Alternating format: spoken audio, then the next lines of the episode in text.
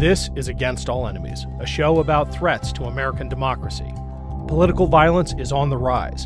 An alarming percentage of Americans believe they may have to take up arms against their neighbors. Some are already doing so. Every weekday, Against All Enemies highlights the activities of extremist organizations and their enablers. Our goal is to educate, not to alarm. The threats are real, but if we know what we're up against, together we can beat them.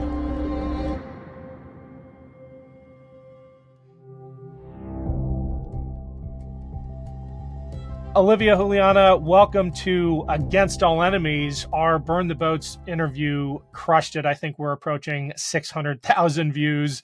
Uh, so I wanted to get you on this show because there's so much ground we did not cover. And you're kind of like our, our Gen Z whisperer here. So you ready to go? Absolutely. I am looking at these Gen Z extremist groups like Patriot Front, which is kind of out front. And it just baffles me the attraction of young men being drawn into those organizations. Not to put you on the spot, I'd be shocked if you actually know any of these folks, but can you give us any insight into the kinds of appeals that are made on on social media and in other chat rooms that draw these young people in to really awful groups that are gonna lose them friends, right? Yeah, you know, actually, um, I, I do have quite a bit of personal experience with this. You know, I talk a lot about growing up in a conservative household. And when I was young, probably 13, 14 years old, uh, I myself kind of fell down this alt right pipeline just on YouTube and social media of you know seeing videos and it starts with it starts with the uh, you know uh, social justice warrior gets triggered. And then you go from that and when you keep watching and you keep interacting with this kind of content uh, in a couple of months that's when you have young men in particular but young women as well falling into extremist fascist content. And they've kind of been uh, their tolerance to it has been built up, starting off with these very simple, basic videos that are usually just about women being disrespected. And then it leads down this pipeline that's really built on misogyny and white supremacy.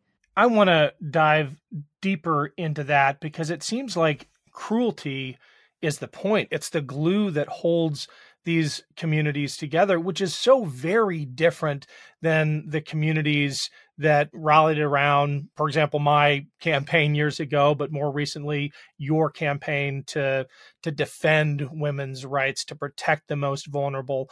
Why do these extremist groups intentionally target the weakest in our society? I think it's it's based around cruelty, but I also think it's deeply based around insecurity. And I think that a lot of the people who are the most entrenched in these ideologies are deeply, deeply insecure uh, individuals. And I think that that's especially why we see so many young men falling prey to these ideologies, is because you know they're coming up in a time where they've been told consistently like to be a man you have to be a specific way. You have to look a certain way. You have to be the provider and all these false expectations that are placed onto men by other men have led them to have this deep insecurity and this uh, drive to fulfill these really pointless societal standards. And i think that that's why they're so extreme in this is it's based largely out of insecurity and fear I don't want to get overly Freudian here, but your analysis seems to apply really well to leading Republican politicians. People at the height of their political power also seem to be acting out of such a, a deep rooted insecurity. I think about Ron DeSantis trying to make himself look taller, Ted Cruz and the beard, nothing wrong with it, but we all know the machismo that he wears in a state like Texas to try to live up to a manufactured ideal. Are you seeing that as well? Oh, absolutely. 100%. I mean, uh, you know, as a woman in politics, a plus size woman at that, uh, you know, I've been ridiculed for my appearance my entire career. It's one of the the number one tactics that people use when coming out against me. Uh, I mean, you know, namely like Matt Gaetz, like we talked about. But when the shoe is on the other foot, and I look at these uh, Republican politicians, specifically the men, it is a lot of those standards. It's the wearing lifts, it's the wearing makeup, which Ron DeSantis, in my opinion, is consistently wearing makeup. Uh, it's the you know spray tans that Donald Trump gets, and there's nothing wrong with these things. It's about the projection of them judging others for caring about their appearance when they themselves seem to be deeply insecure with their own. I mean, Ted Cruz, like I remember in 2016, was brutally, brutally mocked for his appearance, and now he looks completely different. And uh, you know, I think the person who's been the most ridiculed by his own party about this is Chris Christie I mean, he's consistently been attacked. And I think in large part it's just due to this toxic masculinity idea that they've kept putting forward. Uh, were you the one, and again, nothing wrong with it, but uh, you have a sense of humor in the way you approach these things. Were you the one giving Ron DeSantis makeup tips on Twitter? I 100% was. He's been, uh, for my opinion, I think he's been wearing a full coverage foundation, and he does not need a full coverage foundation, especially with that Florida humidity. He needs a BB cream. So, Ron, if you see this, get a new makeup artist. All right, let's get serious for a minute because when he when we talk about targeting the most vulnerable in society, no one really does it more cruelly than Ron DeSantis. I am sure you saw the incredibly homophobic ad that he retweeted that an allied organization put together. We've covered it on this show. How do you explain somebody who's supposed to be that sophisticated, that mature as a politician, really devolving to the same kinds of trigger the libs tactics that you experienced as a teenager in a small Texas town? Mm-hmm. Yeah, I think he has bad consultants. I mean, bottom line, I think that's what it is. I think that this is a man who uh, is largely insecure. I think this is a man who deeply wants to be in a large position of power. Uh, and he just doesn't have the political skill or the charisma to do that with his own personality. So he has to fall back on these tactics that children use when bullying people on the school bus. Uh, and, uh, you know, that's not just me having a distaste for Ron DeSantis. That's donors having a distaste for Ron DeSantis. And that's voters having a distaste for him, too. The polling shows the more people see and hear Ron DeSantis, the less they like him, the less they want to vote for him, the less they want to support him. Uh, and so I think that it's just a failing tactic that's not going to get him anywhere. Uh, and it's certainly not going to get him the nomination. I think you're right. I think you're right when it comes to most voters, certainly the general election. But what effect do these tactics have on those on the fringes, on the extremists?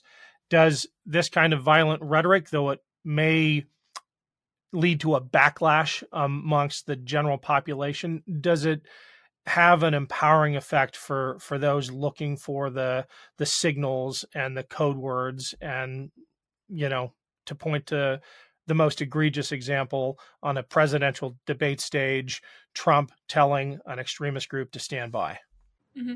oh 100% uh, and i think that that's kind of also part of the reason why we continue to see them get more and more angry and rattled is because they see these tactics and they see these men in positions of power behaving in this manner. And they think oh well look at you know look at ron desantis. He's the governor of florida. He's running for president and he can do this and i can act this way. But it doesn't pan out that way. Like ron desantis is not going to be president. And when that doesn't happen they're going to say oh it's because you know he was speaking truth or it's because he was doing that when the reality is it's just because general public doesn't agree with these things. And so I think honestly, it just emboldens these people even more because it makes them feel like they're outsiders. It makes them feel like they're different and special. Uh, and I honestly think that that is a huge travesty. How do most of your friends feel about these groups, uh, the the Gen Z extremist groups like Patriot Front, um, that that that claim to be defending the the white race against the onslaught of socialism and minority uh, majority minority rule and what's coming. Mm-hmm. You know, the majority of my friends are a lot like me. They work in politics at you know a very young age, and honestly, you know, we look at it and we kind of roll our eyes and we kind of scoff because the reality is they are bringing in people who get angry at online or who protest at these events. But in terms of electoral power, it's not working. You know, there have been hundreds of millions of dollars pumped into groups like this with the sole purpose of trying to engage young Republican voters. And it has not worked. It has not panned out. Uh, and I, I, think it's it's a failing strategy on that end because they've told them for years and years, you know, these elections are stolen, these elections are rigged, to the point now where these demographics of people that they have been targeting are not coming out to vote they're not coming out to support these Republican politicians who are dog whistling to them so frequently. And honestly, I think, you know, it's one of those things where it's um, a taste of their own medicine. You know, they, they've they've poisoned the well that they drink from, and they're going to have to deal with the consequences of that. And so, you know, for me and my friends, when we look at this, uh, we think it's sad, and we think that it's disappointing to see, you know, people in our age group agreeing with things like this. But we also think that it's embarrassing uh, you know, to be at our age and in a time when information and technology is so handily available to have such misinformed and uneducated opinions on such simple issues or even complicated issues, it's honestly really embarrassing. We keep a pretty good eye at Against All Enemies on some of these far right groups that span the the demographic range uh, all the way down to the the Gen Z organizations. Are there any that uh, that we might be missing? Any any groups uh, that that you are worried about in terms of their activism, their strategy for reaching young people? Yeah, I am, you know, and it's not even organizations outside. It's honest to God, it's these county Republican parties in southern states. You know, I've yeah. watched here in Texas as the Texas GOP uh, has a chairman. His name is Matt Rinaldi, who is a, a right wing extremist. As the Texas GOP has adopted a platform that says, you know, uh, homo, uh, homosexuality is an abomination. That's their official platform. And now you have these county parties that are organizing by county who are saying that Ken Paxton should not be impeached or investigated. Uh, and these are, you know, rural organizing, grassroots organizing has been you know the salt of uh, Texas politics and Southern politics for so long, and now these little county parties are becoming you know fringe groups of their own, and I think that that is deeply concerning because that means that it is seeping even more so into mainstream politics. Remind us how corrupt who Ken Paxton is, how corrupt he is, and how corrupt you have to be to not want to hold him accountable. I mean, how how long is the show? you know how long have you how long have you got uh, that's that's the kind of record that ken paxton is he is the the attorney general or as of right now he's been sidelined because he was the attorney general of texas and he is uh, it was impeached uh, it was voted in the texas house for him to be impeached as a pending investigation in the texas senate uh, because of bribery, corruption. He's been indicted almost the entire time he's been attorney general. Uh, and he just generally is one of the most corrupt politicians in, I would argue, the entire country who has made his name off of stripping people of their rights. And he's so disliked and so corrupt, in fact, that the Republican Speaker of the Texas House, who routinely abstains from voting, uh, voted for impeachment. And not only that, but another lawmaker whose name is Briscoe Cain, who is known as one of the most conservative state lawmakers in the state, who has been the face of anti-LGBTQ plus, anti-abortion legislation. Even Briscoe Cain voted for impeachment of Ken Paxton. So that is how corrupt of an attorney general and a politician Ken Paxton has been. So the fact that we have uh, the chairman of the Republican Party in Texas and we have county parties saying this impeachment should not happen when there are claims that things that have happened concern taxpayer dollars is deeply disturbing. What can we do to push back? And please use this as an opportunity to plug Lose Cruz and anything else you're working on. Absolutely. Uh, you know, support Loose Cruz. Our sole mission is to get Ted Cruz out of office in this upcoming election cycle. Uh, and also just support, you know, support local grassroots organizing. Get involved in your state's party. Uh, a lot of times I think that uh, people forget that the most change starts in your own community and you don't have to do big, big things to make a big, big difference. You can start small. Uh, so get involved in your area. Grassroots organizing is the assault of politics, and push back against these things publicly. Make these people uncomfortable being this outwardly hateful in public. Well, that's the whole point of Against All Enemies. Thanks so much, uh, Olivia. Would love to have you back soon. Absolutely.